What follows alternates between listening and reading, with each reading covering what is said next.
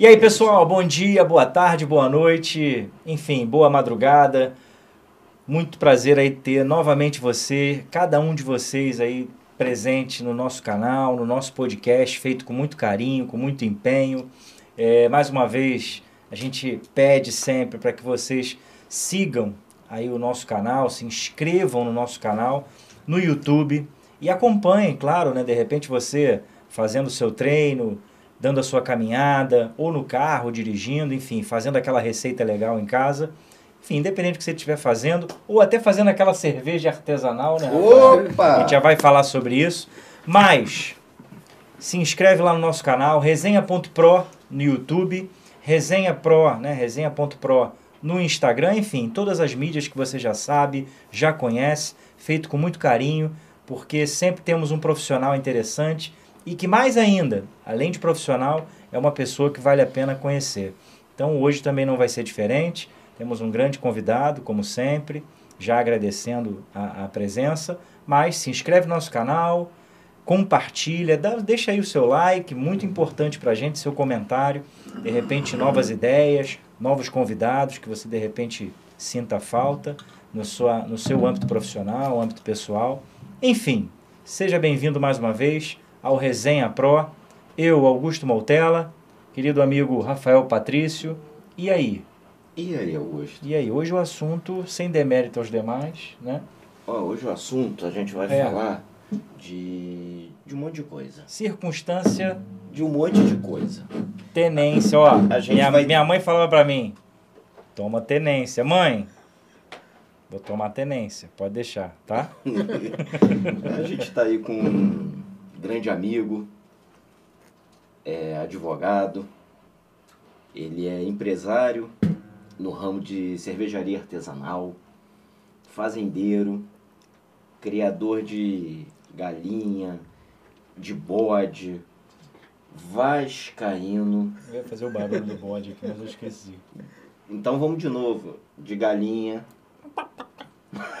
de bode. É, isso não é bode não, né? Isso é cabra, né? Eu tô meio fora da fazenda. Não tô... Para de beber. É, de- olha que Toma é, tenência. tem que tomar tenência. Pai da Maria Clara. Imperiano. O cara é apaixonado pelo Império Serrano. Escola de samba aí do Rio de Janeiro. Então a gente está aqui na presença do meu grande amigo, um irmão, Robson Caetano, doutor Robson. Robson, muito obrigado pelo convite. Seja muito bem-vindo à nossa convite mesa. não, né? A gente é que fez o convite pra ele. Obrigado por ter topado o convite. Tá certo, desculpa. Pô, não, me, que... não, me, não me atravessa não, cara. Esse, sabe o que é esse teu drink? Esse teu drink aqui, Luan? Tá, o álcool Hoje tá tá, diferente. tá evaporando, tá hoje, me, tá hoje me eu, hoje eu não tô no vinho. bebedando. Hoje eu não tô no vinho, eu tô, tô no drink. Então, obrigado pela participação aqui no podcast. Obrigado por ter aceitado esse convite, melhorou? Melhorou. Obrigado. Então, obrigado por você estar aqui, obrigado pela disponibilidade. E a gente está aqui querendo te ouvir bastante, saber um pouquinho das suas histórias, conhecer um pouquinho o, o Robson, e não o Dr. Robson Caetano, e também o Dr. Robson Caetano, claro.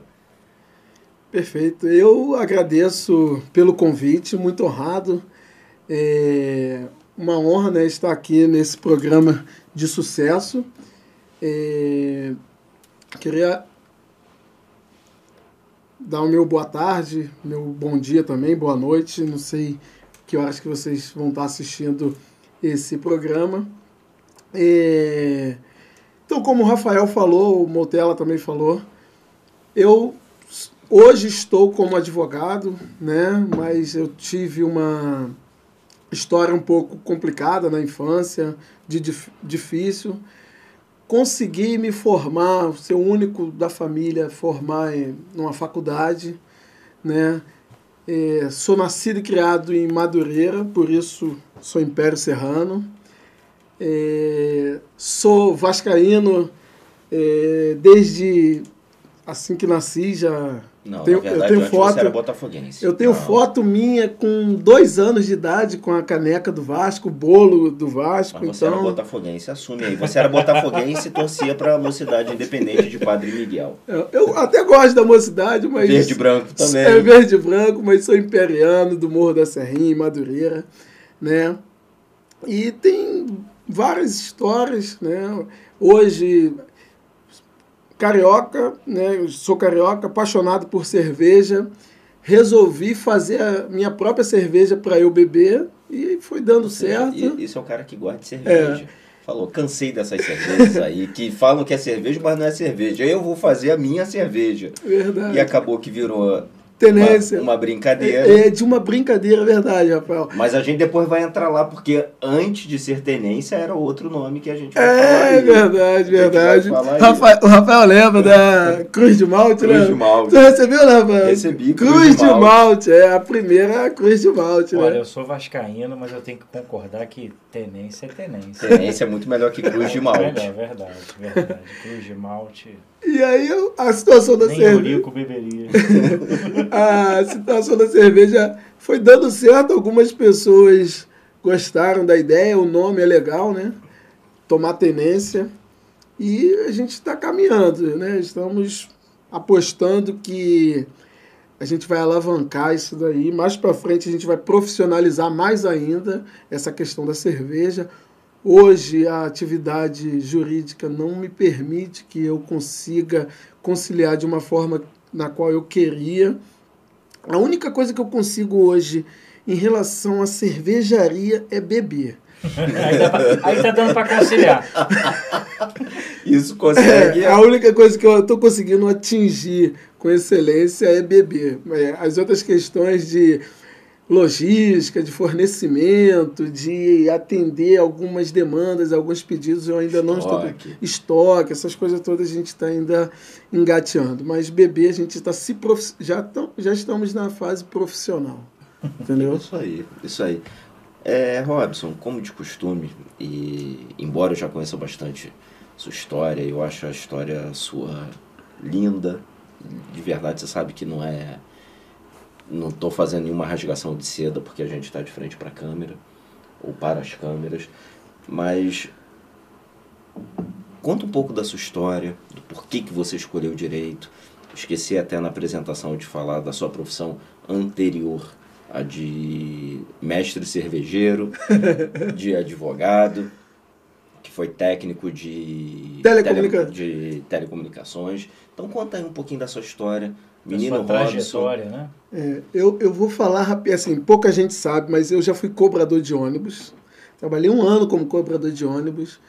E, e aí, em 2000, mais ou menos, teve uma febre da expansão das telecomunicações e o, e, e o que estava em moda era trabalhar para as telecomunicações, né? Pra, porque foi privatizado, veio aquele boom de trabalho, de emprego.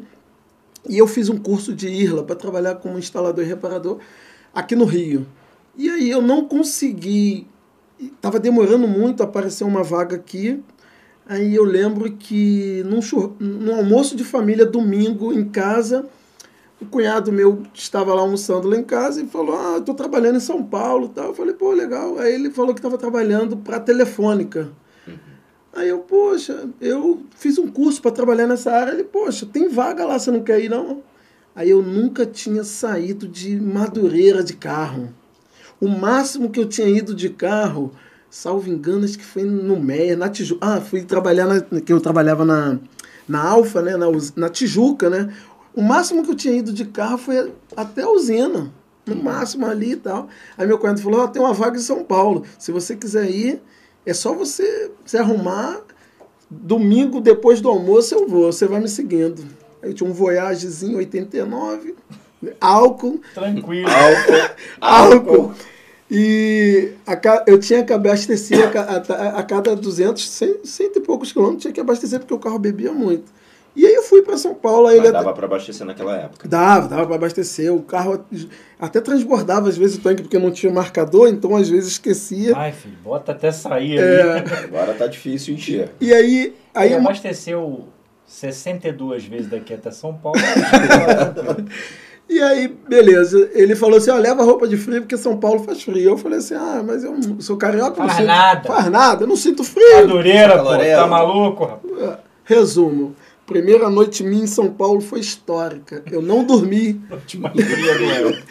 não dormi de tanto frio. No outro dia de manhã, a primeira coisa que eu fiz Fui na loja, aquelas loja pernambucana que ainda tinha, comprei um cobertor dessa grossura, comprei uns casacos aí, tranquilo, aí fui. Ficamos lá numa casa com mais de 20 pessoas que prestavam serviço para uma terceirizada de uma terceirizada da Telefônica.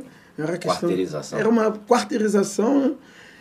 Beleza, trabalhei lá, fiquei um tempo, aí depois saí da quarteirização, fui para a própria terceirizada. Aí depois de um tempo, é, como eu não tinha parente lá em São Paulo, então eu trabalhava direto, sábado, domingo, feriado, sábado, domingo, feriado. Aí o supervisor falou assim, nossa, eu, nunca, eu não sabia que carioca, nunca, nunca conhecia um carioca que gostava de trabalhar.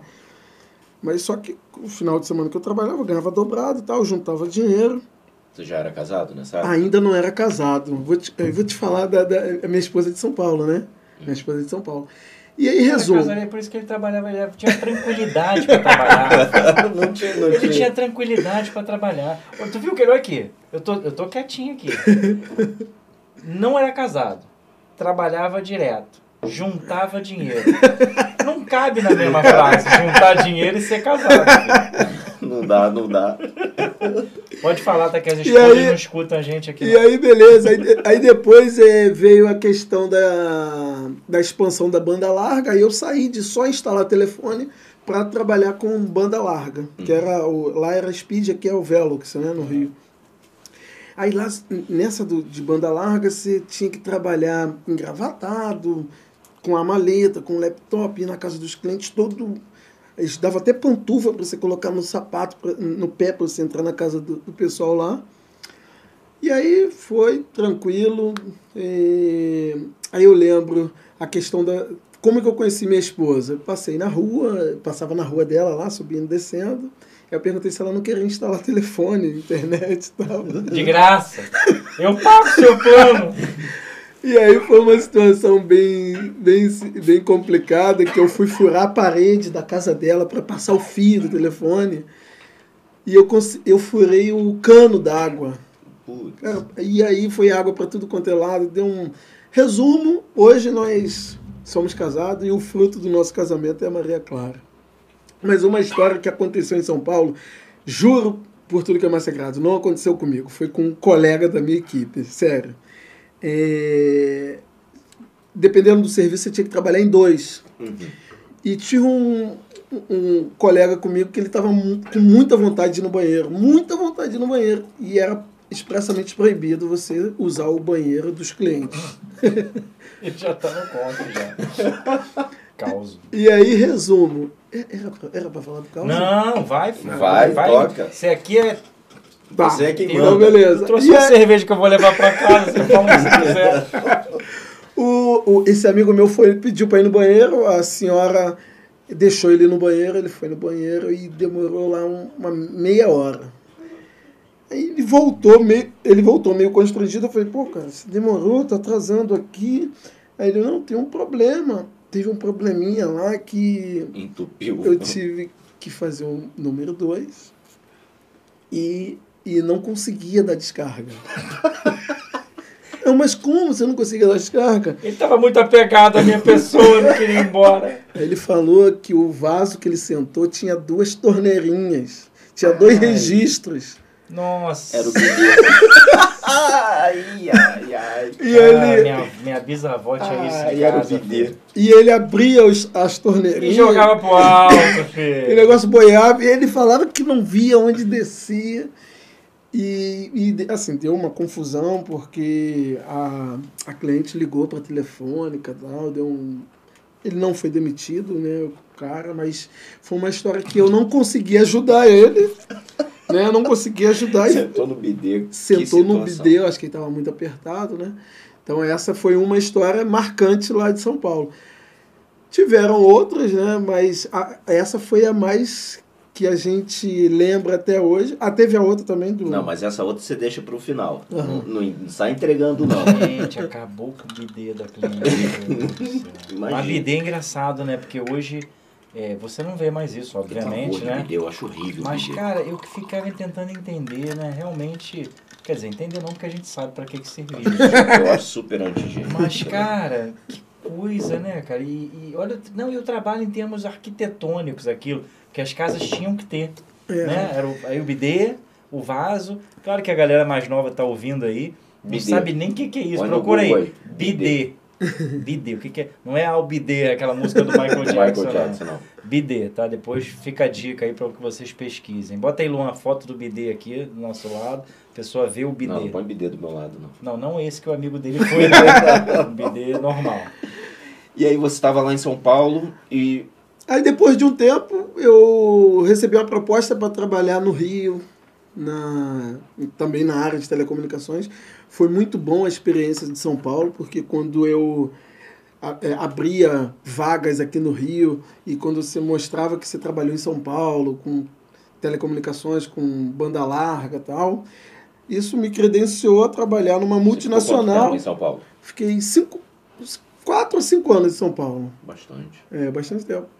E entrei, vim para o Rio, trabalhei numa multinacional e evoluí. Só que o que, que acontece? é, nessa área de telecomunicações você quase não tem vida social. Né? Você trabalha em outras áreas e você consegue ainda. Tipo advogado. É, tipo advogado, você não tem vida tipo social. Advogado. E aí eu. Você permite que as outras pessoas tenham mídia social, mas você não eu, tem vida social. Eu, comecei a fazer preparatório para concurso. Nível médio, sempre, uhum. sempre pedia noções de direito constitucional e noções de direito administrativo. E aí eu, eu fiz três concursos, Petrobras, técnico judiciário do TJ e agora não me recordo, a Caixa Econômica. E eu só estudando em casa e fazendo degrau cultural eu e trabalhando, eu fiquei por pouco para ser classificado. Aí eu falei, eu falei assim, poxa, vou, vou trabalhar, vou, vou deixar minhas férias chegar vencer uma na outra, vou pedir para ser mandado embora, vou juntar um dinheiro e vou ficar dois anos só estudando. Porque se eu quase passei, Sim. Eu, vou me, eu vou focar e vou passar no concurso. Aí eu lembro um dia, eu desci o. Isso, eu, eu, morando, eu morava lá no Morro da Serrinha, né? Desci um domingo, teve um dia, um domingo eu desci para comprar pão. E aí, quando eu tô passando aqui para ir na padaria, tinha uma faixa na faculdade, que é a Universidade da Cidade, a antiga Universidade da Cidade, que falava assim: eh, faça seu, sua faculdade uhum. e pague em 10 anos, parcelas iguais. Porque na época eu não tinha dinheiro para pagar uma faculdade, né? Chegou o momento. Aí eu fui comprar pão. Aí eu falei assim, caramba, aí eu fui lá me informar, né? Como que é? Não, vai ficar congelado, vai ser só a correção de inflação e tal, mas é praticamente parcelas iguais em 10 anos. Aí eu falei, poxa, então vou me inscrever. Ah, é, tem que fazer o TAD, né? Aquele, aquela provinha para entrar na faculdade. Bermuda eu tava, camiseta, entrei, sentei, fiz lá. Tá, fiz lá rapidinho. Fui lá na padaria, comprei pão, fui pra casa. A minha, a minha esposa falou assim: Mas você demorou pra comprar o pão? Eu falei: É. É porque eu fiz direito e já saí formado aqui. eu falei assim: Eu fui na faculdade que tem isso. E ela, como assim? Aí eu expliquei tudinho a ela. E aí eles falaram: ah, dois dias depois eles falaram: ah, já pode começar tal. Aí comecei. Ele ia fazer a faculdade de direito. E. E aí eu o, o meu chefe na época, na empresa que eu estava, me demitiu, me deu todos os direitos. E aí, aí só que um, dois meses depois, a própria, na época era, a gente trabalhava para Telemar, né, Oi, né? A própria Oi me ligou, um, me chamando para trabalhar direto na, na Oi. Uhum. Aí eu, caramba, eu tô fazendo faculdade e tal. Aí eu estava fazendo faculdade pela manhã na, na, na... Mas aí certamente pela experiência também que você já acumulou, né? É, aí eu acabei aceitando para trabalhar. Ou seja, o meu planejamento de ficar dois anos sem trabalhar... Foi por água abaixo. Foi por água abaixo. Até porque a proposta que a Oi hum, fez era uma proposta boa, tinha umas condições boas. Aí eu fiquei ali né, numa, na, na, administrando essa questão né, de horário e tal. Resumo eu consegui concluir a faculdade em 2012, consegui concluir a faculdade em 2012. fiz a, fiz a prova da OAB no último semestre para poder testar o, meus conhecimentos para me preparar para fazer a prova depois que eu terminasse. Só que no, no semestre que eu optei em fazer a prova, a OAB tinha iniciado aquela possibilidade de você poder fazer a prova no já, último ano. No último ano, né? E aí eu comprei um livro, eu trabalhava, estudava, e aí estava fazendo ainda, a, preparando para o TCC, eu falei, vou pegar pelo menos esse calorzinho da, de como é a OAB para quando eu sair, faça um preparatório, já não estou tão... Fazer um e aí consegui, tinha que fazer 40 pontos na primeira fase, escolhi direito administrativo para tá fazer. Aí, ó. Aí, aí, ó. Aí, ó. Escolhi direito administrativo. Eu por quê? vocês, eu falo. Eu, por que, que eu escolhi direito administrativo? Na época que eu fazia. Porra, agora ele vai acabar comigo, não. Na... Falar, mantém aí. Não, na época aí. que eu fazia o preparatório para concurso, você tinha que ter noções de direito constitucional e administrativo. Ah, sim, sim. E aí eu acabei me familiarizando com direito administrativo, gostando de direito administrativo. E aí eu resolvi fazer tinha que fazer 40 pontos, consegui fazer 46 pontos. Eu falei, opa, será que dá? Aí depois comprei um livro para a segunda fase, fiquei estudando, treinando peça, treinando peça. Era o quinto exame da FGV. Até o primeiro, segundo, terceiro, quarto exame da FGV ainda não tinha caído mandado de segurança. Historicamente, direito administrativo, na época que eu acho que era CESP, né? Antes, isso, isso. caía muito mandado de segurança. E eu tinha pouco tempo para estudar. O que, que eu fiz? Estudava as outras peças, mas estudava bastante mandado de segurança. Aí fui fazer a prova, fui fazer a segunda fase. E quando eu li a questão que veio. Mandado de segurança. Porra, mandado de segurança. Eu não acredito. Caraca, aí eu olhei, li todas as questões. Obrigado, senhor. Fui, aí pedi para ir no banheiro, lavei o rosto, voltei. Fiz a prova lá, confiante que ia tirar 10, tirei 6,1 porque eu pedi honorários. 0.2, senão eu ia tirar 5,9. E consegui, cara, milagrosamente ser aprovado, ainda sem ter terminado a faculdade, sem, sem ter. Porque eu, na verdade, o que me ajudou foi fazer a prova sem ter aquele peso, sem ter aquela é, cobrança é de ser aprovado. Cara, isso aí. Foi tranquilo, foi com a cabeça tranquila. Isso aí, porque eu não fui, desde o momento da inscrição, eu não tinha aquela, aquela pressão de ter que passar. Então, acho que isso daí foi um dos diferenciais. Sem contar, aí, essa foi uma ajuda, mas é, eu acredito muito em Deus. Acho que é, eu, muitas coisas acontecem porque Deus escreve muitas coisas que a gente vai, vai passar nessa vida. Então, acho que se não tivesse a mão de Deus, eu não teria passado. É, a minha, minha, minha esposa me deu bastante tranquilidade. Poucas pessoas sabiam que eu estava fazendo aquela prova. Sim, sim, então, sim. isso diminui um pouco a pressão. Sim. E aí. E você escolheu direito administrativo, né? E direito, e direito administrativo. É porque qualquer um. É, tá certo, tá certo.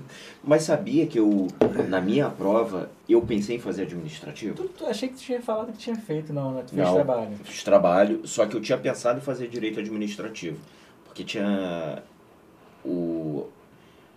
As peças, tinham menos peças para É, também tem essa questão. A matéria era menor. É. O direito do trabalho é uma matéria Cara, muito a ampla. A minha prova da OAB foi, acho que 2005, 2000, sei lá, não lembro. Mas se quiser falar mais alto, a gente não esquenta, não. É, a prova da OAB.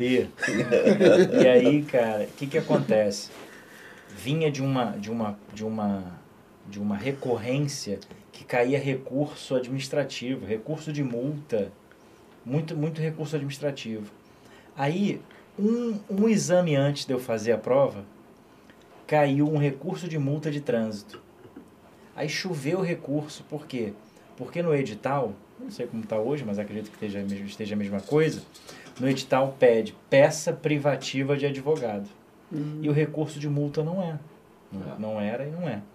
Então várias pessoas recorreram. A peça foi anulada e na OAB, quando é anulada, o ponto converte a favor. Uhum. Cara, o que passou de gente? Porque a OAB foi obrigada a dar. Tem isso aí historicamente.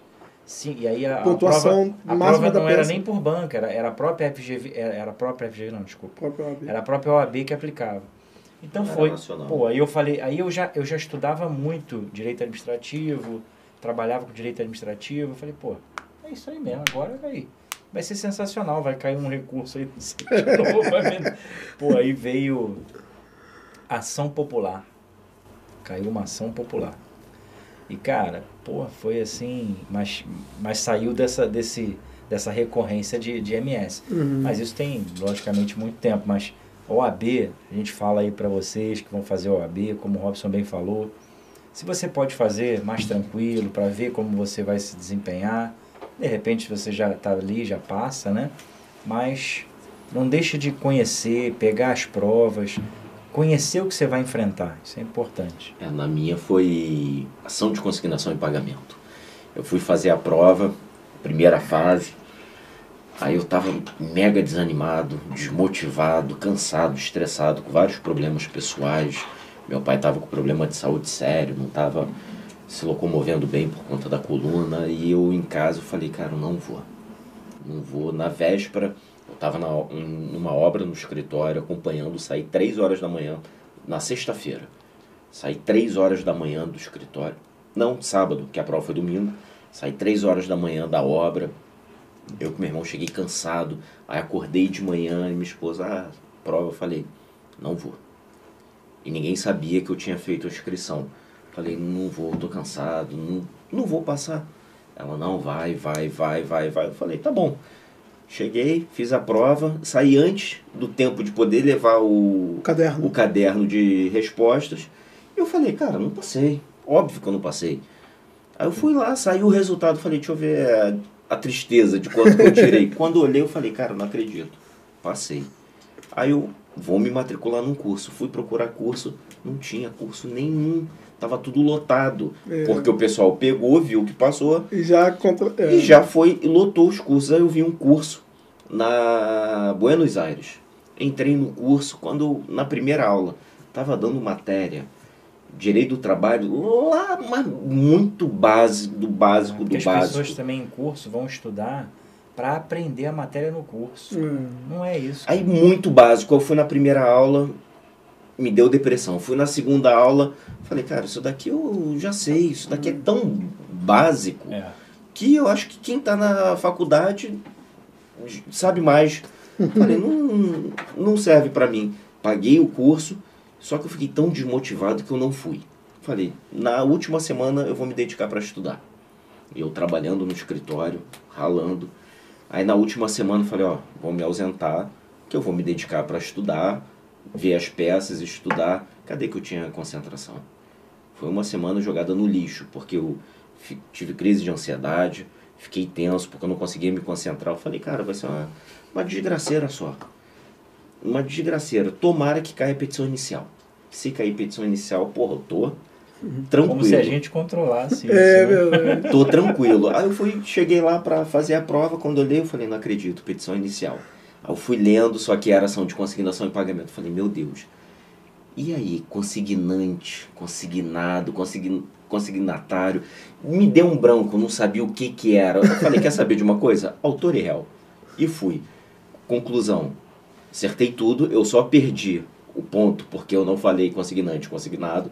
Coloquei autor e réu e passei. E as questões, eu acertei todas as questões, tinha uma. E é efeito Deus na nossa vida mesmo. Cara, tem hora que é inexplicável, né? É, eu fiz as, as questões, aí tinha uma que eu não fazia a menor ideia. A menor ideia. Peguei meu livro de súmula e OJ, orientação jurisprudencial, para quem não sabe, abri, que eu tinha um livrinho só de súmula e OJ. Quando eu abro, tinha um- uma súmula marcada. Uma. Aí eu fui ler. Quando eu li, era a pergunta. Eu Falei, eu não acredito. Peguei, eu pi, pi, pi, pi, pi, pi, pi, e acertei. Então é coisa divina mesmo. É, É coisa de Deixa eu ajudar esse cara aqui que tá É. difícil pra caramba. Gente, Bora, meu Ele filho. não quer se ajudar, Vambora, deixa que eu ajudo. E foi um momento muito muito sensível que a minha família como um todo estava passando. Meu pai não estava indo trabalhar, e a gente estava com uma demanda de trabalho e eu sem carteira da ordem, não tinha como advogar, só tinha como fazer interno, só que a gente precisava de gente para fazer audiência, Audiência. Pra, no balcão não, porque tinha de estagiário, então conseguia. E não, é, não tinha o, o processo judicial eletrônico, não tinha o PJE, estava no iníciozinho do PJE. O PJE veio em 2013, já 29 de janeiro de 2013, se eu não me engano. Começou o PJE na Justiça do Trabalho. E aí, coisa divina mesmo.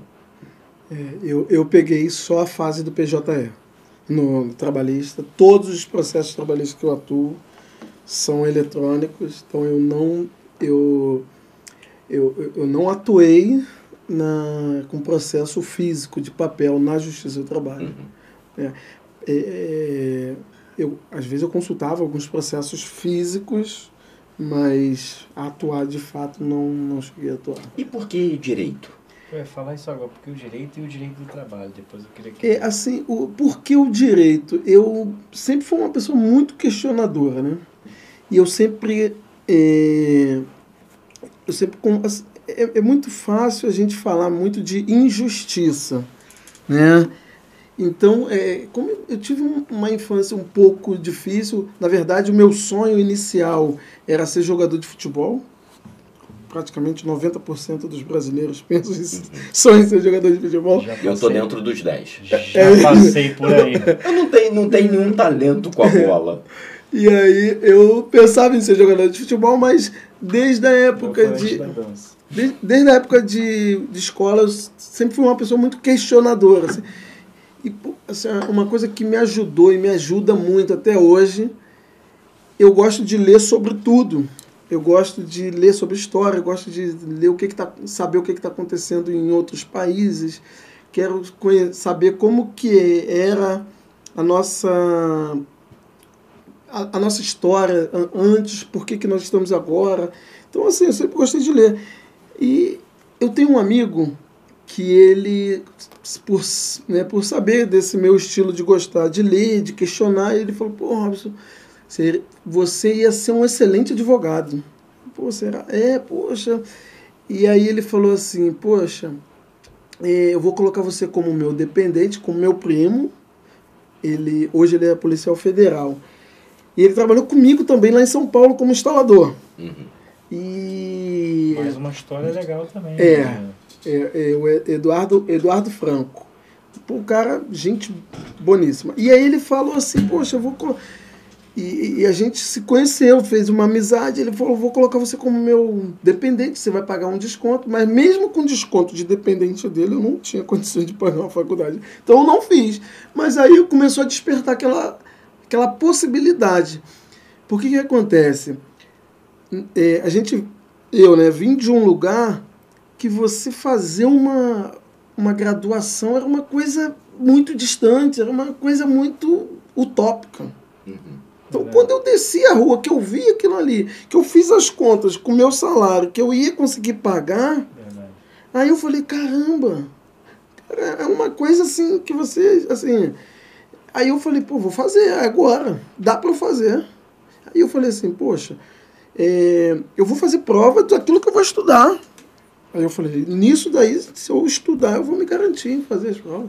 É, a- a- o, o, o mínimo era 6, eu tirava 6,1, 6,2, passava.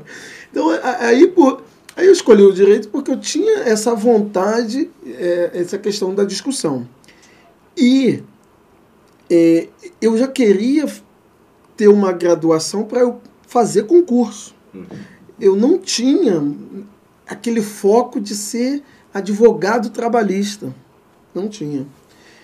E aí, muitos amigos que trabalharam comigo, o que, que aconteceu? Trabalhei para uma terceirizada da, dessa operadora de telecomunicações que era do Rio, daqui do Rio, e houve uma migração de empresa, uma demissão em massa e uma recontratação. E as pessoas, os meus amigos falaram, porra, você não quer advogar pra gente aqui, que tem muita coisa errada, você conhece tudo tal. Eu falei, cara, mas eu nunca entrei num escritório nem para estagiar. Poxa, mas tenta aí, resumo, né? Eu comecei a ir pro fórum, assistir a audiência. Comecei a ir pro fórum, assistir a audiência. Aí lembra que eu te falei que eu, eu tive contato com o processo físico? Eu ia lá olhar, os, ler os processos físicos. Tinha carteira da, da, da ordem, né? Ia lá, eu lia os processos físicos, aí começava a entender, pesquisava daqui e dali. E comecei a fazer as petições iniciais, comecei a, até eu receber um despacho do doutor Álvaro da 74, que eu fiz uma confusão de desvio de função e equiparação salarial. Uhum. E, ele, e ele dava o despacho saneador, né? Uhum. E aí ele me colocou na parede para eu explicar, responder o despacho saneador a diferença de desvio de função e equiparação salarial.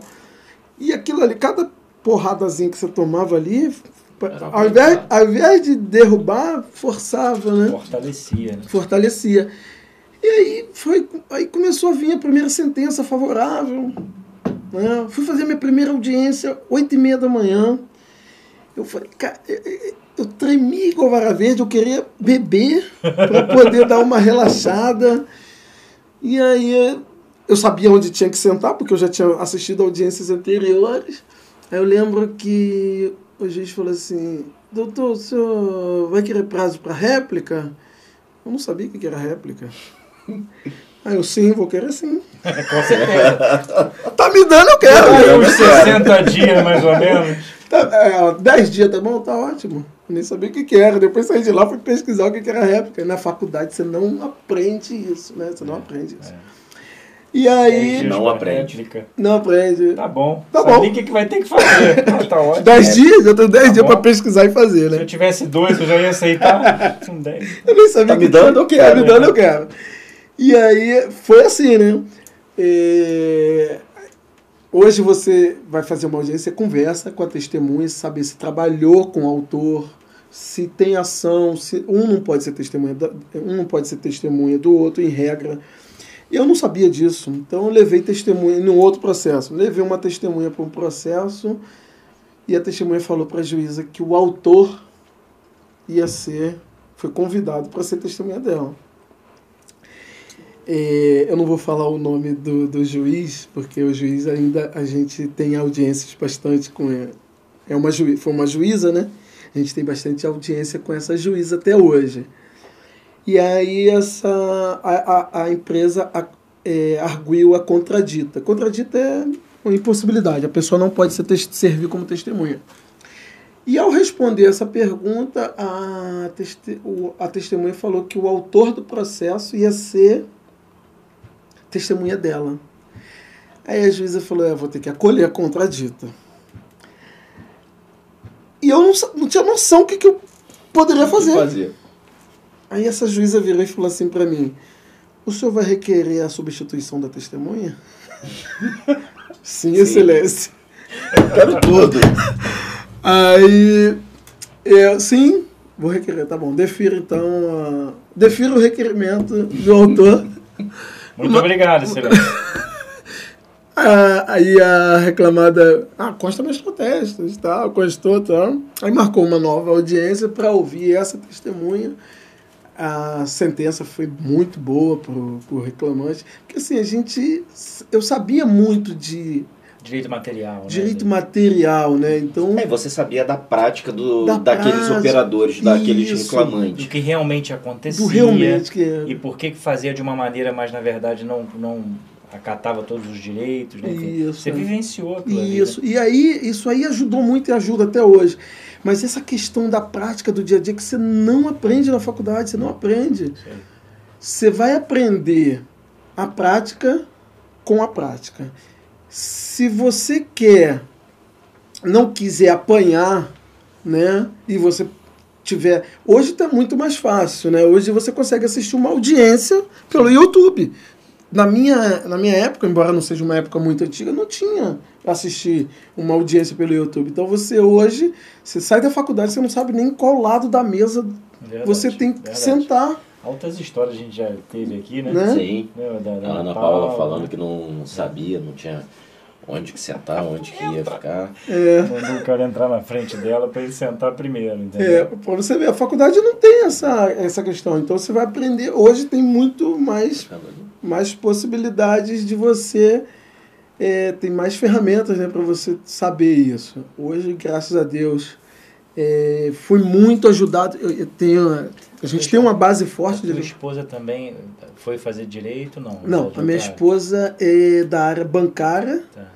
E ela tem três ou quatro anos que ela resolveu é, sair da, da área bancária e só cuidar do crescimento da minha filha, ajudar na é, acompanhar. Comigo, comigo aconteceu isso também, né? Minha uhum. esposa trabalhou 12, quase 13 anos também na parte bancária aí, né? E aí a gente teve filho, e aí naturalmente, acho que é importante, se é possível fazer isso, é... né? É, e tem sido muito importante. É, você estava falando de, da primeira audiência, eu me lembro de uma audiência, não foi a primeira, mas foi uma das primeiras que eu fui fazer audiência, 26 vara do trabalho. Marcelo Segal. E eu entrei, eu novo, novo de tudo, novo de tudo. Quando entrei, ele foi me perguntar, eu não conseguia falar, meu queixo tremia, e eu tentando segurar o queixo para não mostrar para o advogado outra parte que eu estava nervoso, para não mostrar para o juiz, eu. Mas assim mesmo. Mandaram desligar o ar-condicionado da sala de audiência. Queixo, de nervoso, de medo. E eu já tinha sentado em, em mesa para de audiência e tudo mais, mas quando eu cheguei, eu como advogado, uma das primeiras, na 26 eu falei, meu Deus, e agora? O que, que eu faço? Me deu um branco, me deu um apagão, eu não conseguia fazer nada, não conseguia falar direito, era bem tenso e foi o que você falou. Na academia a gente não aprende. Não. Isso. Na teoria, a gente, isso a gente só vai apanhar na prática. E até hoje, né? Até hoje, até hoje dá friozinho na barriga em algumas até audiências. Hoje. Algumas audiências, em alguma, alguns momentos, dá um friozinho na barriga porque é, embora você pode ter inúmeros processos, mas cada processo tem uma história. Sim. Cada processo tem uma expectativa. Então eu eu me dedico muito a todos os meus processos. Eu fico às vezes chateado quando eu não consigo é, dar aquela atenção. Eu prefiro adiar a audiência para eu dar para eu poder dar aquela atenção. atenção. E assim, a, a satisfação pessoal, por exemplo, que eu tenho, não necessariamente está ligada ao valor do processo. Por exemplo, ó, esse mês agora, eu consegui um êxito num processo é, onde a empresa demitiu um, um, trabalhador que comprovadamente tinha problema com vício ou com alcoolismo e, e a empresa demitiu a pessoa por justa causa. E eu, no processo, eu falei que realmente ele se ausentava do processo, se ausentava do, do trabalho e que a empresa, por, pela função social, característica da empresa, embora ela tenha, ela tenha por objetivo lucro, mas ela também desempenha um caráter social. Sim. Ela tem uma função social dentro da sociedade. O juízo acolheu essa, essa, esse, essa tese nossa que a gente defendia. Uhum. Eu peguei alguns precedentes do TST também nesse sentido. E a pessoa que nem queria colocar na justiça porque estava com vergonha, conseguiu receber a indenização dela, conseguiu o FGTS, conseguiu, conseguiu seguro-desemprego. Então a pessoa ficou numa, assim. E foi, e foi um processo que, em termos de valores aqui, não deu. O processo todo não deu 12 mil reais. Mas, independente do valor. Né? Cara, né? a, a, a satisfação. Eu fiquei muito, mas muito feliz quando você via no rosto da pessoa aquela. Caramba, é, realmente, ó, eu consegui. E, e, o, ju, e o juiz fala, falou que realmente a empresa não tinha que punir Sim. o empregado. Tinha, não podia, embora a empresa via, visasse o lucro e tal. Então, assim, essas questões assim dá satisfação, dá, dá uma sensação boa, às vezes, de justiça. É, a gente até conversou isso no episódio 15 com o Dr. Gustavo Tadeu, desembargador, e ele falando exatamente disso, é, que teve um caso é que ele atendeu, que atendeu não, né? Que foi para a mão dele para dar sentença, ele deu a, a, sentença ainda como juiz e ele recebeu uma carta de um cliente, de um do reclamante. O juiz recebeu a carta agradecendo porque a decisão dele fez com que ele se aposentasse, conseguisse se aposentar, retornou para sua um cidade. Amigo pro resto da vida, é, né? E agradecendo. É, Quando legal, você legal. vier ao Ceará, você vai vir para minha ele casa. Ele conseguiu voltar para o Ceará por conta desse dinheiro que ele recebeu. Entendeu? Você muda a pessoa, é. a, pessoa faz a pessoa acreditar na justiça. que você falou. Isso, e cada história, cada processo. Cada processo são história. milhões de processos, é, né? Mas... Exatamente. É, e a gente vive isso no nosso dia a dia, na nossa profissão. Eu acho isso o brilho, brilho. da minha profissão, é o brilho da é. nossa profissão. É, respeito todas, obviamente, cada uma tem a sua importância. É, o médico veterinário tem a sua importância na sociedade, o agrônomo, o, o todas, todas as profissões, e ficar citando aqui é, é. é não é legal, não é bacana, porque certamente eu vou deixar de falar de algumas. Mas eu sou muito feliz, sou muito apaixonado pela profissão e pelos amigos que eu vim fazendo ao longo da minha vida profissional. E um deles, o Robson, uma pessoa extremamente querida. O Robson esteve na, no lançamento do podcast. Chorei pra caramba com o Robson, a gente se abraçou. Tem uma história bem bacana, tem uma história de vida muito bacana. Eu sou um fã do Robson, sempre falei isso, sempre disso, disse isso.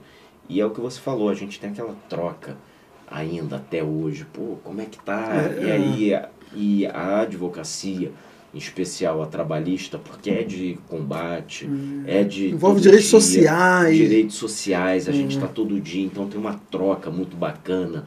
Então, quando a gente tem o advogado do outro lado, não é nem o advogado que é ex-adverso. Ex-adverso é a empresa com, com o autor, o autor é. ou é. consignante e consignado. Eu aprendi. que a empresa deixa de ser ré para ser autora da ação, na ação de consignação e pagamento. São eles. Os advogados não são ex-adversos. Não são. Então, Tô até confortável aqui desse lado aqui da mesa, que é o lado do reclamante. É verdade. Eu não tenho por hábito sentar aqui, né? Mas eu nem sabia, eu nem sei sentar desse lado de cá, né? Não, mas é desconfortável. É.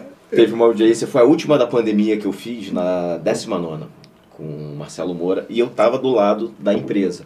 Aí quando sentei, uma, aí o Marcelo Moura, doutor, Tá errado, não? Falei, não, excelência, eu tô aqui mesmo.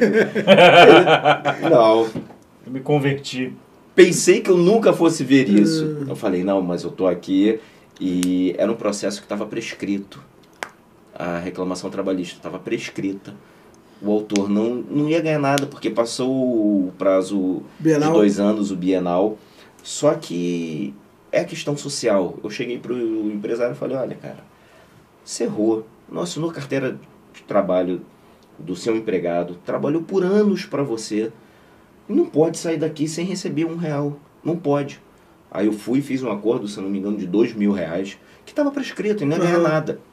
Não ia ganhar nada. Aí eu até falei isso com o doutor Marcelo Moura. Eu falei, não, excelência, mas estou fazendo acordo aqui, embora tenha a preliminar. Por isso que eu sentei aqui desse lado. Embora tenha a preliminar aí de prescrição bienal, a gente tá, vai sentar para fazer um acordo.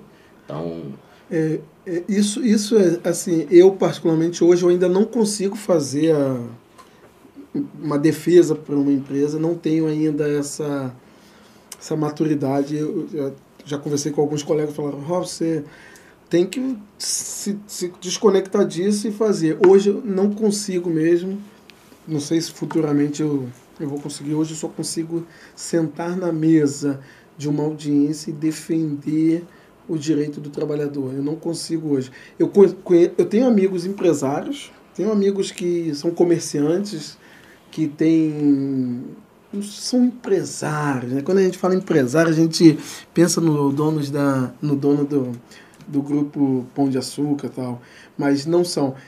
É, mas eu conheço amigos que depende às vezes de uma consultoria jurídica sim, na sim. boa dor. Pô, Robson, a pessoa tá faltando, tá, não sei o que.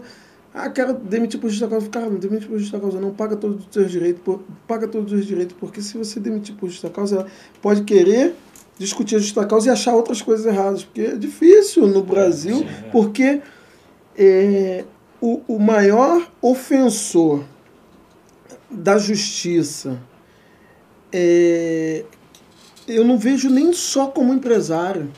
A burocracia do sistema, porque você vê quanto que é cobrado de, de imposto. Por que, que o governo federal não alivia essa, é, é, esse, esses impostos Faz todos? escalonado. Né? Faz escalonado, pequeno, empresário, médio, É. micro. Proporcional. Proporcional, não. Então, ou seja, aí tem muitos que acabam nessa situação. Então, assim, hoje eu ainda não consigo. Indico outros advogados que fazem, poxa, ó, foi essa. Hoje eu não consigo, só É, consigo. mas você pode defender o trabalhador estando advogando para a empresa. Você consegue defender o trabalhador advogando para a empresa. É, lá o escritório a gente defende algumas empresas no judiciário, mas que nós nos colocamos sempre do lado do trabalhador. Porque o trabalhador remunerado com dignidade. Não vou falar bem remunerado porque isso é muito subjetivo. O que é É bem verdade, remunerado? verdade. Então, ser remunerado com dignidade. Não fazer horas extras e, se fizer, pagar as horas extras. Trabalhar com ele de forma digna. O empregado, ele vai dar um retorno para o empresário positivo. Que ele vai ser feliz no seu local de trabalho. Ele vai entregar a sua mão de obra em troca do, do valor, em troca de pecúnio, em troca do seu salário. Ele vai entregar com maior brilhantismo, com maior felicidade e todo mundo vai sair ganhando. É, esse é o trabalho de orientação, né? É, o fazer o Então, compliance, que tá tão na moda aí. O... Mas eu acho que o que está faltando, Rafael, para o Robson é tomar tenência. que ele vai conseguir desempenhar melhor a sua atividade aí, seja pelo reclamante, seja pelo Exatamente. Que esse caso da audiência lá na 19 é um exemplo. Sim. Estava defendendo a empresa, era só esse processo, a empresa não tinha nenhum. Nenhum. E eu fazendo o meu. é, a minha defesa para a empresa, eu estava ainda defendendo os direitos, direitos. daquele trabalhador que era devido a ele. Ele tinha trabalhado cinco anos e não tinha carteira assinada. Uhum. Não tinha nenhum recolhimento previdenciário, não tinha nada. Então era devido para ele o recebimento. Então eu defendendo um empresário estava também defendendo o A aplicação do direito ali no caso, Exatamente, né? exatamente. Pelo menos de alguma forma ele conseguiu ver uma, uma justiça chegando até ele. Né? Exatamente. Hum. E muitas das vezes, até quando os juízes me veem, que é muito raro fazer audiência para a empresa. Muito raro, muito. Até porque a proporção é 90 re- empregado e 10 É, empresa, então. se não for até mais de empregado. E quando eu estou, eu estou para liquidar o processo, Uhum. não para ficar protelando, não para ficar embromando, é para liquidar e dar aquilo que de fato é.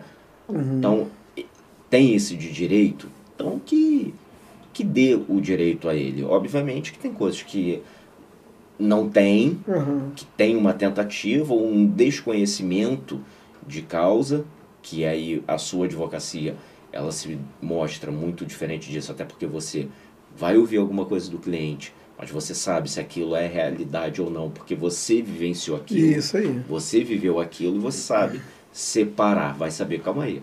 É. Trabalhava isso? Acho que não. É. Ah, eu fazia noturno instalando? Não tem É. como. Então, lógico que eu estou falando aqui. Sim, não, mas é. O, o raciocínio é justamente esse. E, é, o que facilitou, que facilita muito. Eu falo, eu falo a mesma língua dos meus clientes. Uhum. Falo a mesma língua dos meus clientes.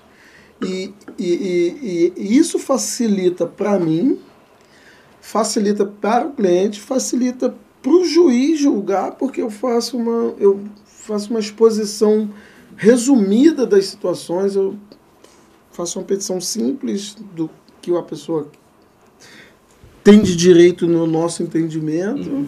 A gente não fica criando teses, criando direitos que não, que não existem, situações impossíveis.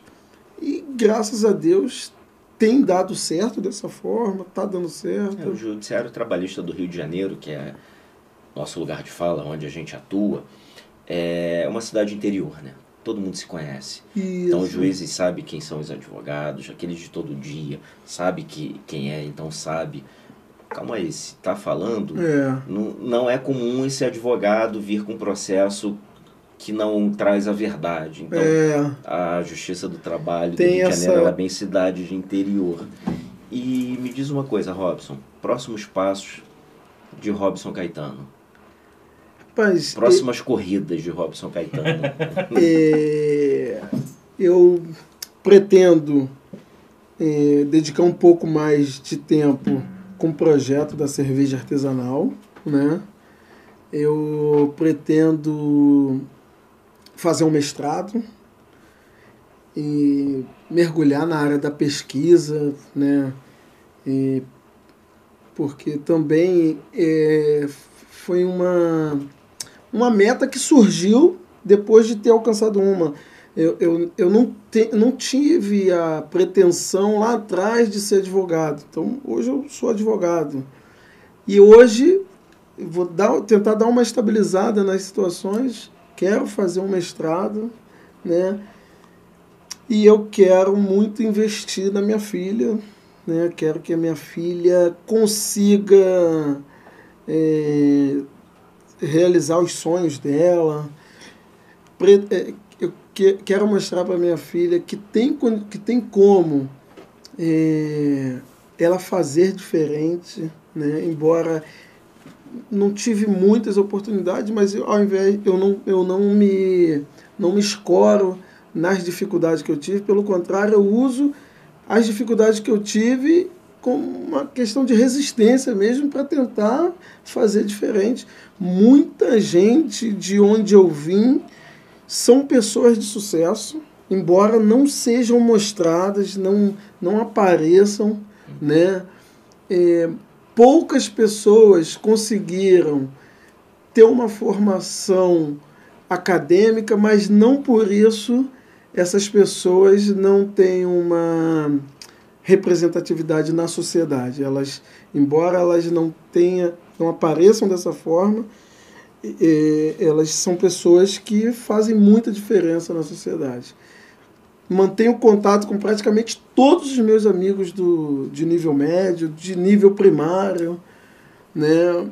Pessoal lá do, do Morro da Serrinha, por exemplo. Converso com, a gente tem grupos de WhatsApp que a gente se fala, tem futebol, às vezes eles me chamam, a gente tá sempre conversando, né?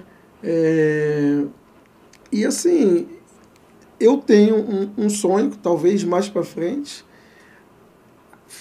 levar algum projeto de leitura lá para o Morro da Serrinha.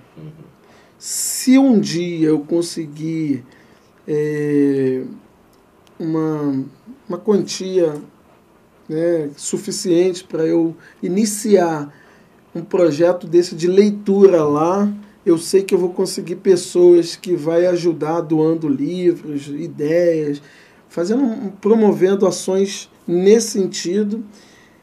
E porque eu sei que através da leitura você consegue a liberdade. Então hoje a gente tem um, o nosso povo hoje é cativo porque existe um projeto de deseducação, né? E desinformação. e desinformação. Gigantesco, gigantesco demais. E a gente tem. E eu sei que se a gente conseguisse é, fazer um, tentar fazer um espaço, fazer uma diferença no espaço, que cada um fizer um pouquinho, a gente consegue ter uma sociedade melhor, né? Porque não adianta ficar bom só pra gente. Não. Não adianta ficar bom só pra gente. Até porque sociedade não é isso. né? Sociedade, isso aí, é, é, é, como ela falou, é sociedade, nós somos sócios. Aí. Então, Tem que ser bom para todo mundo. se for desigual, vai, vai chegar pra gente de Afeta, alguma afeta, forma. Uma hora vai chegar pra gente. Uma hora vai chegar Uma hora vai chegar, se forma. falar, ah, eu quero que o meu fique bom. E do outro? Não, o outro pouco importa. E se eu pouco me importar com o do outro, a gente não vai subir junto. Eu Não, subo reflete, uma e fica aqui. A colateralidade volta, não tem Verdade. jeito. E o É. filho desse daqui, quando estiver junto com meu filho, Não. vai estar desigual? Por que não subirem juntos? Ob obviamente que isso é uma utopia. Sim, sim, é uma sim. utopia, mas a gente pode fazer diferente. Pode jogar, plantar uma A semente. gente pode fazer diferente. É. E, e- e a gente não a gente não vai levar nada desse mundo. O máximo que a gente consegue é deixar alguma coisa. Então, se a gente puder deixar alguma coisa de bom e, e- alguém compra uma ideia, alguém passe à frente essa tua ideia, alguém amplie, alguém melhora, porque às vezes você tem uma ideia aqui, mas pode ser que outra pessoa tenha uma ideia que melhora a sua ideia, sim, aprimora aprimora, a sua é. ideia, Verdade. Sim. né? Então, assim, se a gente, eu acho que se a gente fizer, cada um fizer um pouquinho, acho que a gente não vai mudar, pode não mudar o mundo, mas a gente pode mudar algumas coisas. Né? É, é. E o fazer um pouquinho não é comprar uma roupa que dá cinco pratos de comida pro outro, não, tá? Fazer um pouquinho além disso. Porque tem gente que fala, falando, ah, não, comprei uma camisa Hum. na marca tal, porque essa marca dá cinco pratos de comida com a venda de uma camisa. Já ouvi isso. Já ouvi isso, infelizmente. Só que não é isso não, tá? Hum. É, é bem diferente disso. Bem diferente. Gente que pode fazer a diferença e. E dar migalha, É. né? É isso. Acha que está fazendo. Acha que está fazendo. acha que está fazendo. É. É isso aí. O bate-papo tá bom. E. Robson, embora você tenha antecipado o caos, você falou que tinha outro caos aí, então a gente quer ouvir aí o caos que você tenha, pode ser dentro da advocacia, algo que tenha ali acontecido, algo que tenha ali ocorrido, ou na época que você estava na terceirizada, ou na quarteirizada, Na época que ele quiser, né? na época que você quiser. Assim, é, a- as das, a, a da advocacia são poucas. Na verdade, a gente, na advocacia tem muito embate ali, né? Às vezes. Teve um caso de uma juíza que falou que ia chamar a segurança do fórum porque eu não queria levantar da mesa para ela chamar a próxima audiência. Questão que ela pedi para que constasse um requerimento meu em ata e a juíza falou assim: é, não vou constar porque o que eu falei foi, eu falei aqui informalmente. Aí eu falei, "Não, mas eu não estou aqui informalmente. Eu estou aqui formalmente. Tudo que Vossa Excelência falou em audiência tem que constar em ata. E aí que criou um. que a juíza falou que não ia constar, eu falei que eu teria que constar. E que se ela não constasse, eu não levantava da mesa. Ela chamou os, as próximas audiências, avisou os advogados que as audiências deles iriam atrasar em razão do que eu- ele já queria como querer criar uma situação. contra isso. E aí ela falou que ia chamar a segurança do fórum, porque eu estava impedindo ela de fazer o trabalho dela. Eu falei que ela, não constando o meu requerimento errado, ela estava impedindo eu de exercer plenamente a minha função de advogado. E aí instaurou um caos ali, né? Como a gente vive num im- imperialismo, né, cara? Sim. E aí eu falei pra ela que caso ela quisesse resolver aquele embrólio, que ela não chamasse a segurança do fórum, porque a segurança do fórum não ia poder fazer nada, e que ela ficaria à vontade para chamar, acionar a Polícia Federal, e que a Polícia Federal, chegando lá em audiência, se fosse o caso, conduzisse todos nós à delegacia da Polícia Federal para resolver a questão. E aí nós. Alguém lá na sala ligou para Prerrogativa. prerrogativa da OAB e veio uma conselheira da OAB muito atuante, a doutora Ana Borba. E, Coitada juíza. e depois que a doutora Ana Borba conversou com a juíza, essa juíza reconheceu que o ato da audiência é um ato público e tudo que é falado em audiência Tem que constar em tem que constar em ata se alguma das partes dos advogados fizesse o requerimento desse sentido e ela se convenceu que ela deveria constar o requerimento e ela constou o requerimento e finalizou a audiência. É, Esse foi, é, esse foi um caso né, bem assim, estressante. Teve um juiz que se declarou suspeito comigo. Se você não falasse, eu ia falar dele. Você ia falar, calma aí que tem. Mas a primeira situação parece mentira se não fosse verdade, né, cara? Eu, Isso eu, que é- vivi, eu vivi algo muito similar com isso, só que eu em pé. Depois eu vou falar, conta aí desse juiz. É, teve um caso de um juiz que eu fazia pergunta e ele indeferia as perguntas para a empresa, para a reclamada, né? E, de boa, é o, juiz, ele conduz, ele, ele é o ele conduz ali a audiência, então ele vai vai indeferir algumas coisas ou não. Só que eu pedia para ele constar também os meus protestos. Até aí de boa, consta o protesto do autor. Teve uma situa- situação que ele não tinha mais como indeferir, que eu fui apertando as perguntas e ele não tinha mais como indeferir. E aí ele foi, ele foi liberando, foi autorizando as perguntas e toda vez que eu fazia pergunta ele ficava assim, ó, olhava para o teto e fazia um semblante diferente, uma expressão de desprezo. de né? desprezo tal e tal. Até que um determinado momento, no meio da instrução, sala cheia, ele Sangue falou assim. esquentar. Ele, aí ele fez isso, eu falei, excelência, por um acaso, Vossa Excelência tem algum problema pessoal comigo? Por que, doutor? Faço as perguntas, Vossa Excelência olha pro teto e balança a cabeça, e fica fazendo caras e bocas. Qual o problema de Vossa Excelência? E aí ele ficou meio atônito e levantou da mesa e falou: Doutor, nunca mais falar comigo. Nunca mais falar comigo. Eu falei, excelência, pra mim é uma honra. Aí ele, pra mim é duas. Aí eu, pra mim é três. Aí ele levantou, foi pro, pra sala de audiência. Quatro, ganhei! Baixou aqui, tá sério. Baixou aqui, tá certo. É. E aí ele falou assim. é, aí demo- ele ficou lá, do- não falou nada, levantou e saiu. Daqui a pouco, uns dois minutos depois, ele voltou e falou para a secretária de audiência: Me declaro suspeito para atuar nesse, nos processos do Dr. Robson, de- do doutor.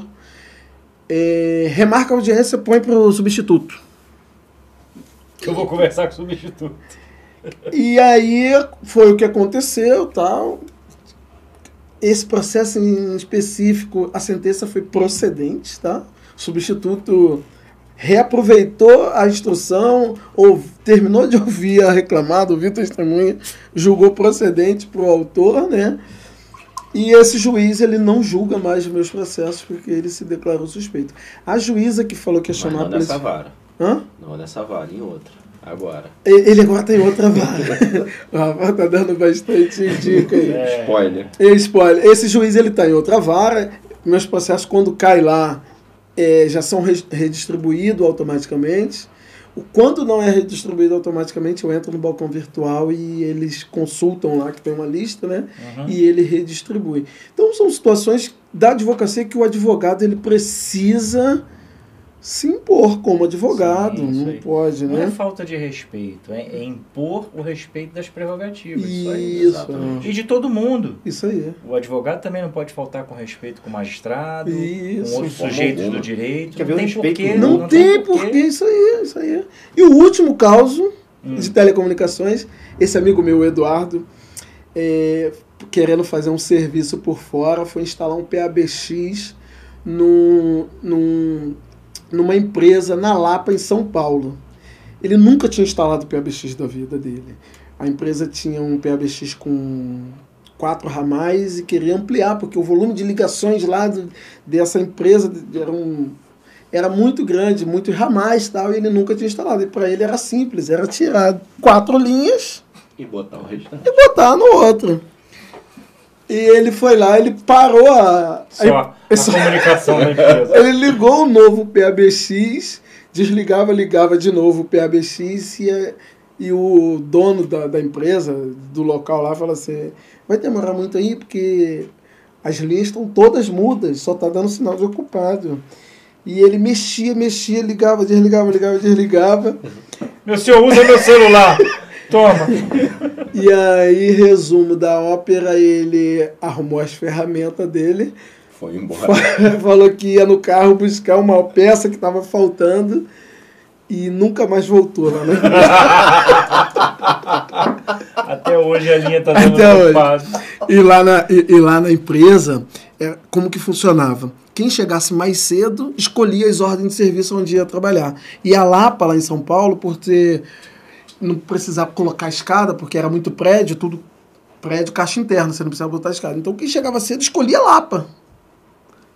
E aquela região ali. E, e as- Passou a chegar tarde. e nós, não, nós éramos carioca e nós morávamos perto da empresa, nós chegávamos cedo todo dia lá. E aí quando eu chegava cedo, o supervisor começou a estranhar, "Ô, Eduardo, você não tá querendo mais pegar lá? Eu falei, é, eu tô querendo trabalhar um pouco mais com escada agora, tal, que ele tava com medo de ir pra lá e... Foi aquela empresa. E era o mesmo do bidê. Esse não é o do BD não, o do BD foi na zona sul de São Paulo. Ah, É, bidê, filho. É. Deve ser aquelas casas. é foi numa casa né? chique em São Paulo. Bidê, né? Pô, É. E aí essa questão do PABX, cara, ele, o, o dono da empresa chegava perto dele, ele, ele, esse dia eu não estava com ele, ele que contou. O dono da empresa chegava perto dele, e aí, tá demorando muito? Não, tô terminando. Aí o cara passava perto dele, ele ficava assim, tentando demonstrar que tava calmo, mas não tava entendendo nada. Mostra. É igual é, a gente tem uma pessoa parecida também. Aí ele ficava subiando e tal. Aí quando ele falou, não, vou ali só pegar um, uma peça ali que tem que encaixar aqui, foi pro carro. Meteu o pé e Nunca mais Foi voltou. para lá em Manaus. Até hoje. Então, assim, é muito, muito legal, né? Isso aí, Robson.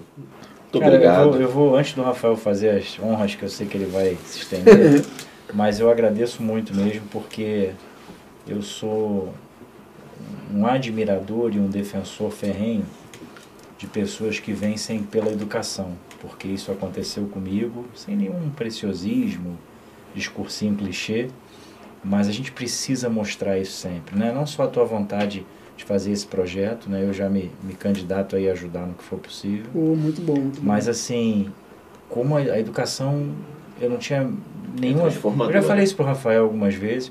Eu não tinha nenhuma perspectiva. Acho que Deus também tem toda a sua parte que é muito grande, sempre. Eu tenho muita fé, enfim, aí é a religião de cada um. Uhum. Mas como a educação me deu a possibilidade de fazer coisas que, na minha concepção de criança, de infância, eram inimagináveis. E a gente precisa reverberar isso, prospectar isso, sempre. E acho que trazer você aqui, ter você aqui, é mais uma pessoa que, que prova, né? Acho que Deus também faz isso, né? Sim. Irmão, ó, mais um aí que, pô, sofreu, passou percalços e teve sacrifício, porque vem disso. E aí, ó, educação, acreditou, teve oportunidade, ou de repente nem era a melhor oportunidade, mas melhor oportunidade que eu digo que, pô, teve que pagar com sacrifício, mas foi oportunidade, agarrou, fez com que aquilo, né, eh, se Sim, transformasse em algo bom. E, e você falou, né, eu tenho filho pequeno, Rafael também, você tem tua filha. A gente quer isso, porque a gente sabe o que a educação pode fazer. É o Sim. que eu falo muito em casa. Meu irmão, eu não quero saber se vai fazer a atividade A, B, C ou D, mas em termos de educação, em termos de conhecimento, o que eu puder proporcionar, porque ninguém vai tirar isso dele. Isso aí. Entendeu? Essa, esse E- que é o ponto é principal. Isso, porque ninguém tira o que você Esse é o construiu de ponto educação, principal. nem meu, Só nem Deus. dele. E Verdade. professor do programa de mestrado e doutorado. Depois eu vou te mandar aí quando for lá dar uma olhada, a questão de edital e tudo mais. Faço votos. Tem outros professores lá para você ser orientando, né? Uhum. Mas tem o professor Augusto também, Augusto Moutella. Na tela. na tela. Você gosta, né, É, Luan? Mas muito obrigado pela tua, pela tua eu, presença. eu fico feliz né, pelas palavras. Sei que descobri né, que o, o caminho é pela educação né, e também concordo plenamente com, a, com as tuas palavras. Eu também não tinha, nunca imaginei na vida, nunca, sério mesmo, nunca imaginei na vida chegar aonde eu cheguei. Eu não, pra você ter noção, eu não tinha, no- eu não tinha a- aquela pretensão de alcançar a metade do que eu alcancei hoje. E tudo através da educação. Tudo através da educação. E, e Deus, Deus é muito bom, porque é, eu tenho algumas pessoas na advocacia que são muito, que são algumas referências.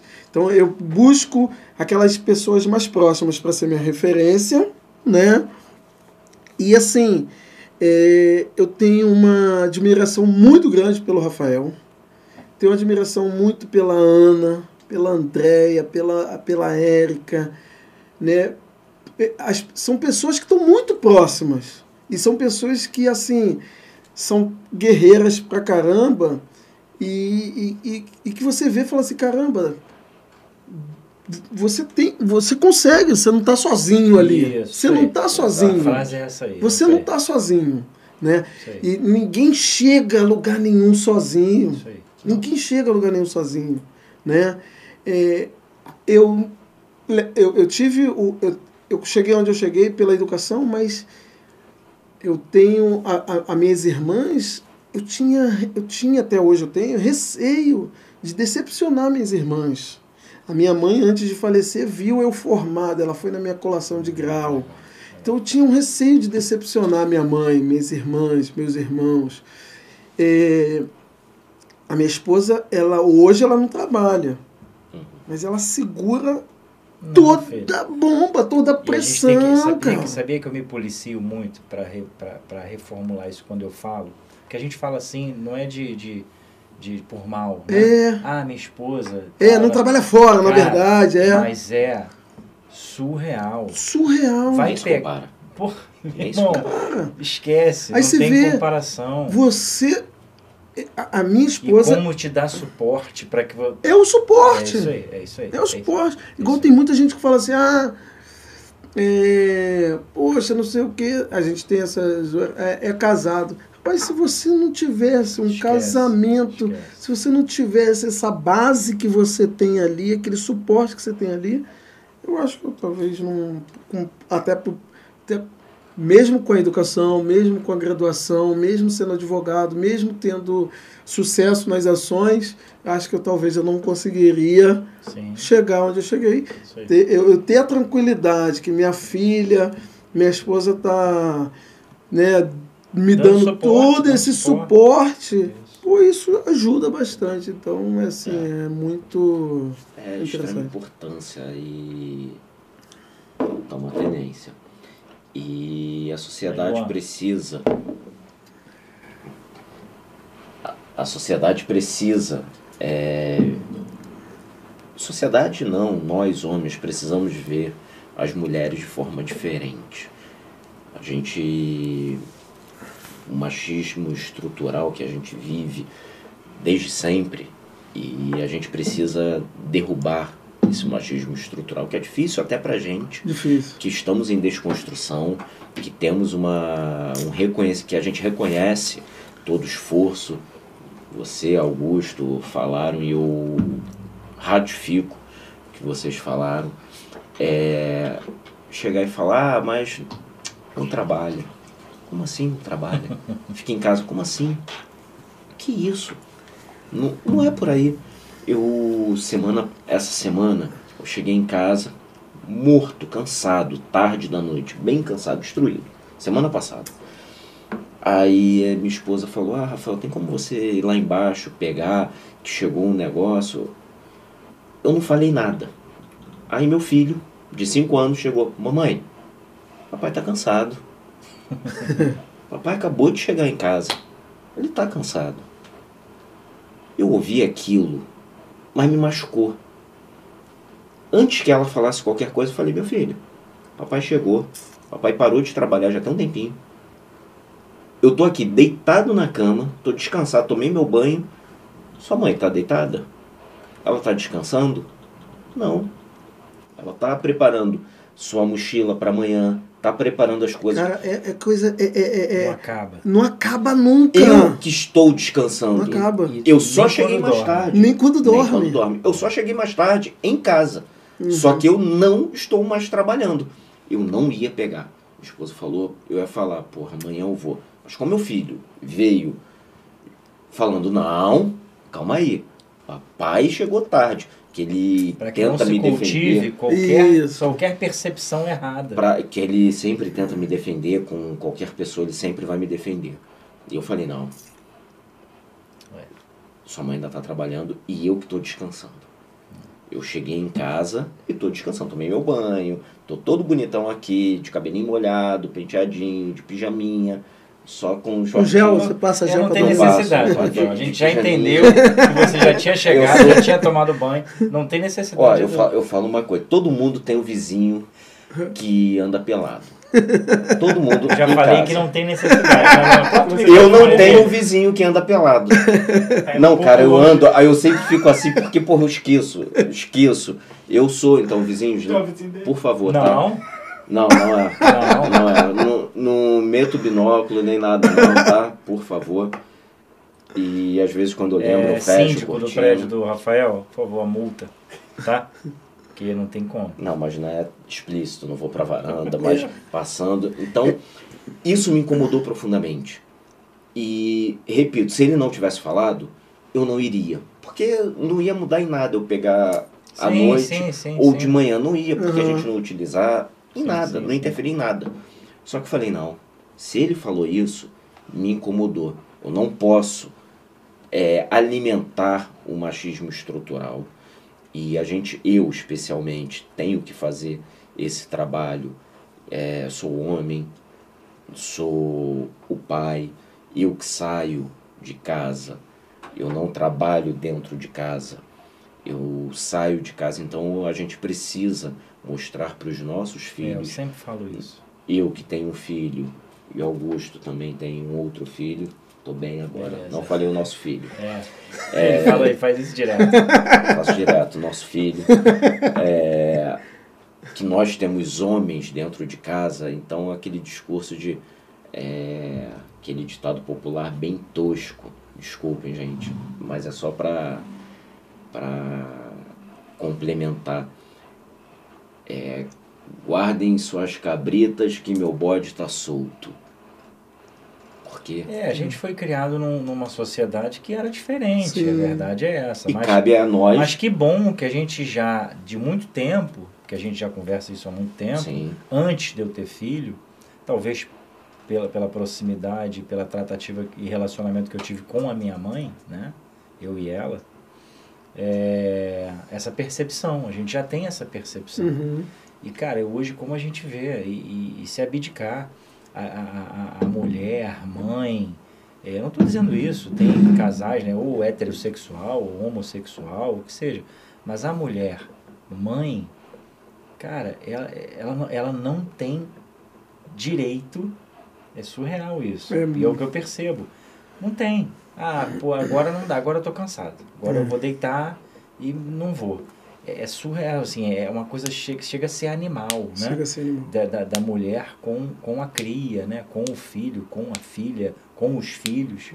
Então eu sou muito grato. E foi o que você falou, Robson, assim, é, ah, pô, se eu não fosse casado e tal.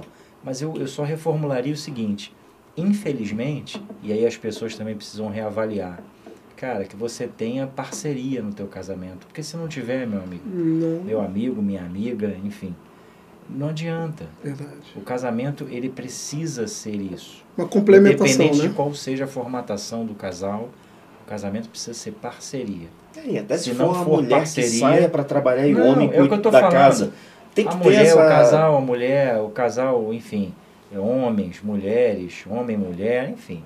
O casal que for, tem que ter parceria. Um sai, o outro fica em casa, cuida estruturamente, estruturação né, ali do, do lar, da casa, Sim.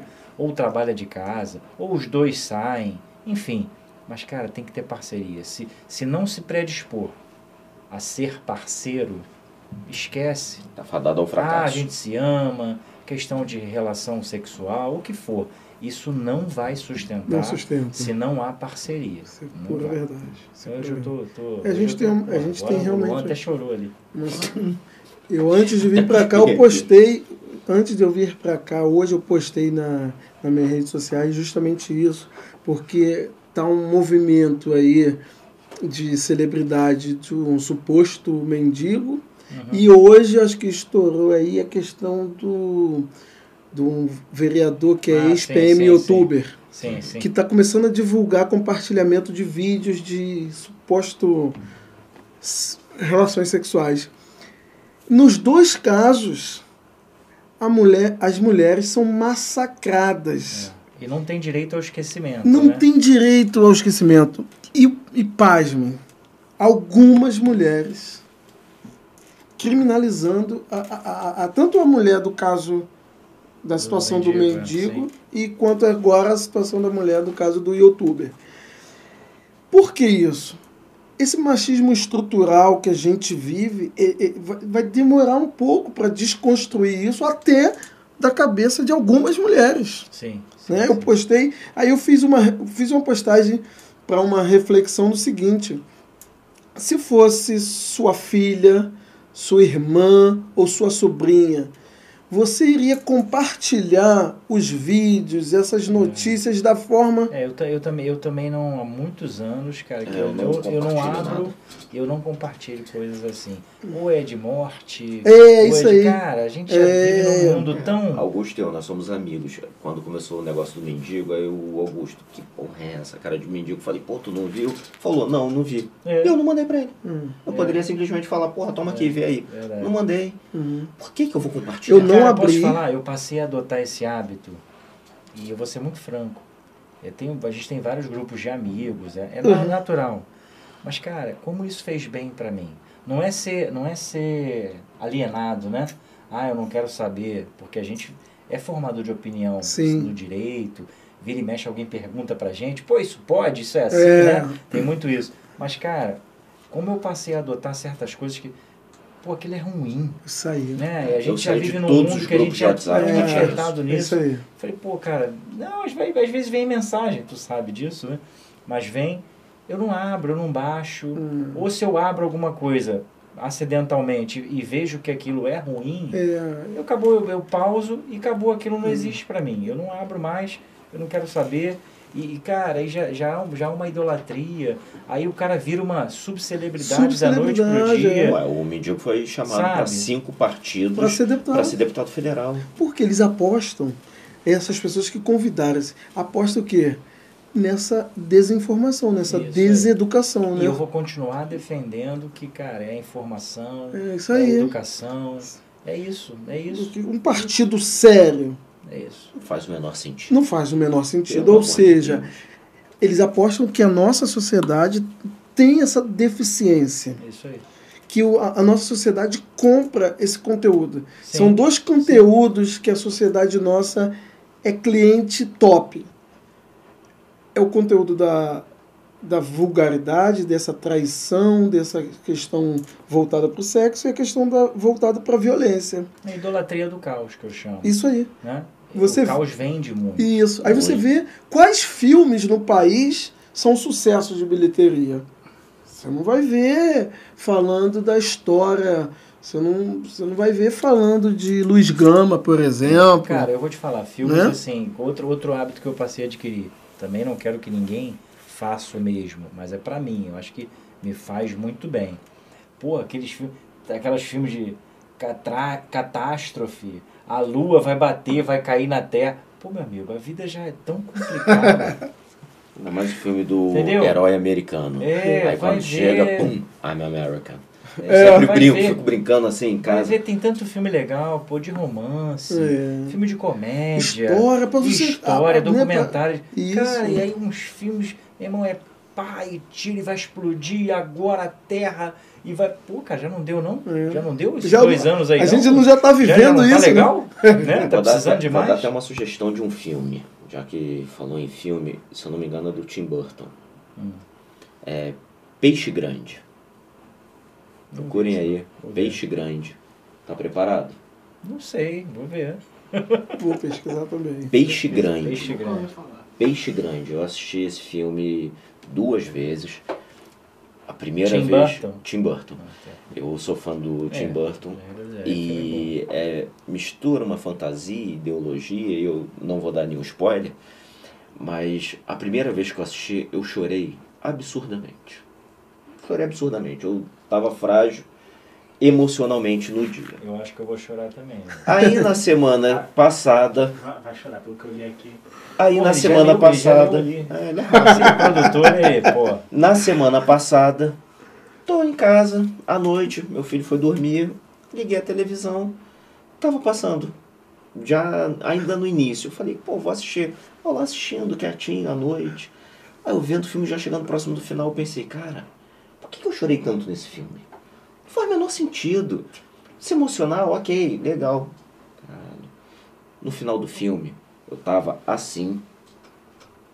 Chorava. De novo! mas, mas como nunca, como nunca. Cara, eu choro com Como Sessão nunca. da Tarde. Não pô, esquece. Não vou chorar com Esquece. esse filme. cara. Peixe Branco, é um Pô, filme. Peixe Grande. Deus. É um filme lindo, lindo, de fantasia, lindo, que envolve. Assista, senão vou dar Pô, eu spoiler. já chorei com Super Xuxa contra o Baixo Astral. Peixe filho. Grande e suas histórias maravilhosas. É isso aí. 2003. Peixe Grande e suas histórias maravilhosas. Rafael, vamos liberar o nosso convidado, coitado, senão ele não. Senão não volta A pra patroa, a casa. patroa lá vai falar: que podcast é esse, meu filho? tem, tem que tirar foto, não, mas aí vai estar vendo. Tá não certo. Tem problema. É, vai ter não prova, tá- né? não, Vai tem ter- provas, tem provas. Robson, fala um pouquinho aí do seu Instagram, Instagram da sua cervejaria. Isso aí, ó. Ó, vou fazer aqui, Tomar ó. tenência. Cervejaria artesanal, tenência, de Partido Alferes. Então é feito região serrana do Rio de Janeiro. Recomendo, muito boa, muito boa mesmo. Cerveja artesanal puro malte. É, E falar um pouquinho também, né? Tem, tem a, os tipos, né? Que você É, sim, chopp, é. deixar o contato. Tem. ho- ho- Hoje a gente tem, tem- Nós temos lá três estilos. Como é uma micro cervejaria, né? Nós temos uma, os fermentadores, onde eu, armaze- onde eu armazeno. Então nós temos hoje três estilos. Que é- essa é um estilo belga, uma Belgian Blonde Ale, tem a Pilsen, tem uma Witbier também, que é uma cerveja estilo belga. E a gente pretende fazer outros estilos na medida que for aumentando a procura, essas coisas todas. É lá de Pati do Alferes, terra do tomate, é uma cidade muito boa. É, Para vocês terem uma noção, foi inaugurado esse ano o primeiro. Foi esse ano ou foi ano passado? O primeiro semáforo. Então houve uma movimentação lá. pra- É o único semáforo da cidade. Então conheçam Partido Alferes. É, Essa questão do semáforo realmente foi instalado recentemente, mas é uma cidade histórica. O autor do hino nacional brasileiro é da cidade de Partido Alferes. Então a cidade do Partido Alferes ela tem uma história, porque ali foi o caminho do, do ouro, né? Então é uma cidade muito legal. Sugiro quem não conheceu ir conhecer a cidade, Conhecer festa do tomate. conhecer a festa do É, tomate. eu conheci a festa de tomate, mas não lembro da cidade, porque eu não estava num juízo muito perfeito. Mas- vez que eu fui. Vai lá, é, vai lá na pousada Geronda do Lucas, vai receber um tratamento es- especialíssimo. E meu Instagram, pessoal, é arroba Robson Caetano. Eu consegui me antecipar o Robson Caetano, ia falar, atleta. Caraca. consegui me antecipar o atleta lá no início do Instagram e consegui essa conta, arroba Robson Caetano.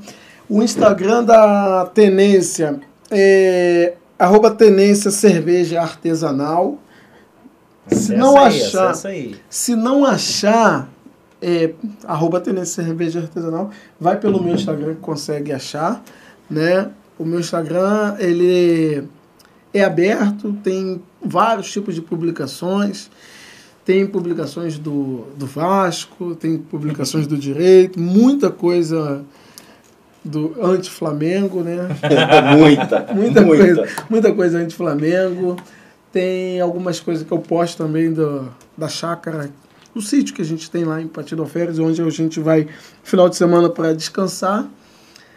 E basicamente é isso aí. Esqueci de alguma coisa, Rafa? Não, perfeito. Não, e qualquer coisa se não encontrar também, porventura, caramba, qual o nome mesmo? Entra lá no meu Instagram, Rafael B. Patrício, e eu sigo a cervejaria, eu sigo o Robson, eu sigo A chácara. a chácara, então tem tudo lá. Robson, obrigado, cara. Obrigado, meu amigo, meu irmão. Nada nessa vida é por acaso, nosso encontro não foi por acaso. Eu acredito muito no destino e é um enorme prazer em falar que você é meu amigo. E você mora no fundo do meu coração, eu sou teu fã. Não número um, mas eu tô lá nas cabeças. Que número um tem muitos ainda aí na minha frente e, obviamente, eu sei o meu lugar. Mas tô lá nas cabeças, torcendo por você, torcendo pela sua felicidade. E eu sei que a sua felicidade é sucesso. E não só o sucesso profissional, mas a felicidade eu acho que engloba tudo. E Maria Clara, te aguardo no tribunal. é, Maria Clara vai ser futura advogada. É. Vai ou não vai, Robson? Vai, vai, vai. Obrigado, Rafa. Gente. Brig- Obrigado, Montela. Valeu. Obrigado, Estamos juntos. Valeu. Ó, Isso aí. Dá um like aí, se inscreva, compartilha, curte. A gente está no YouTube, Spotify, é, Google Podcast, Apple Podcast e Se inscreve, compartilha, deixe seu comentário. E muito obrigado E se pela quiser participar, presença entra de aí, manda mensagem que a Isso, gente fala tá assim, junto. convida aí, pô, me leva aí. Aqui a gente tem sempre um profissional que tem um recado legal para dar, uma pessoa legal também, que pode inspirar muita gente, ó. Toma tenência, hein? Abraço. Luan, Sobe a vinheta.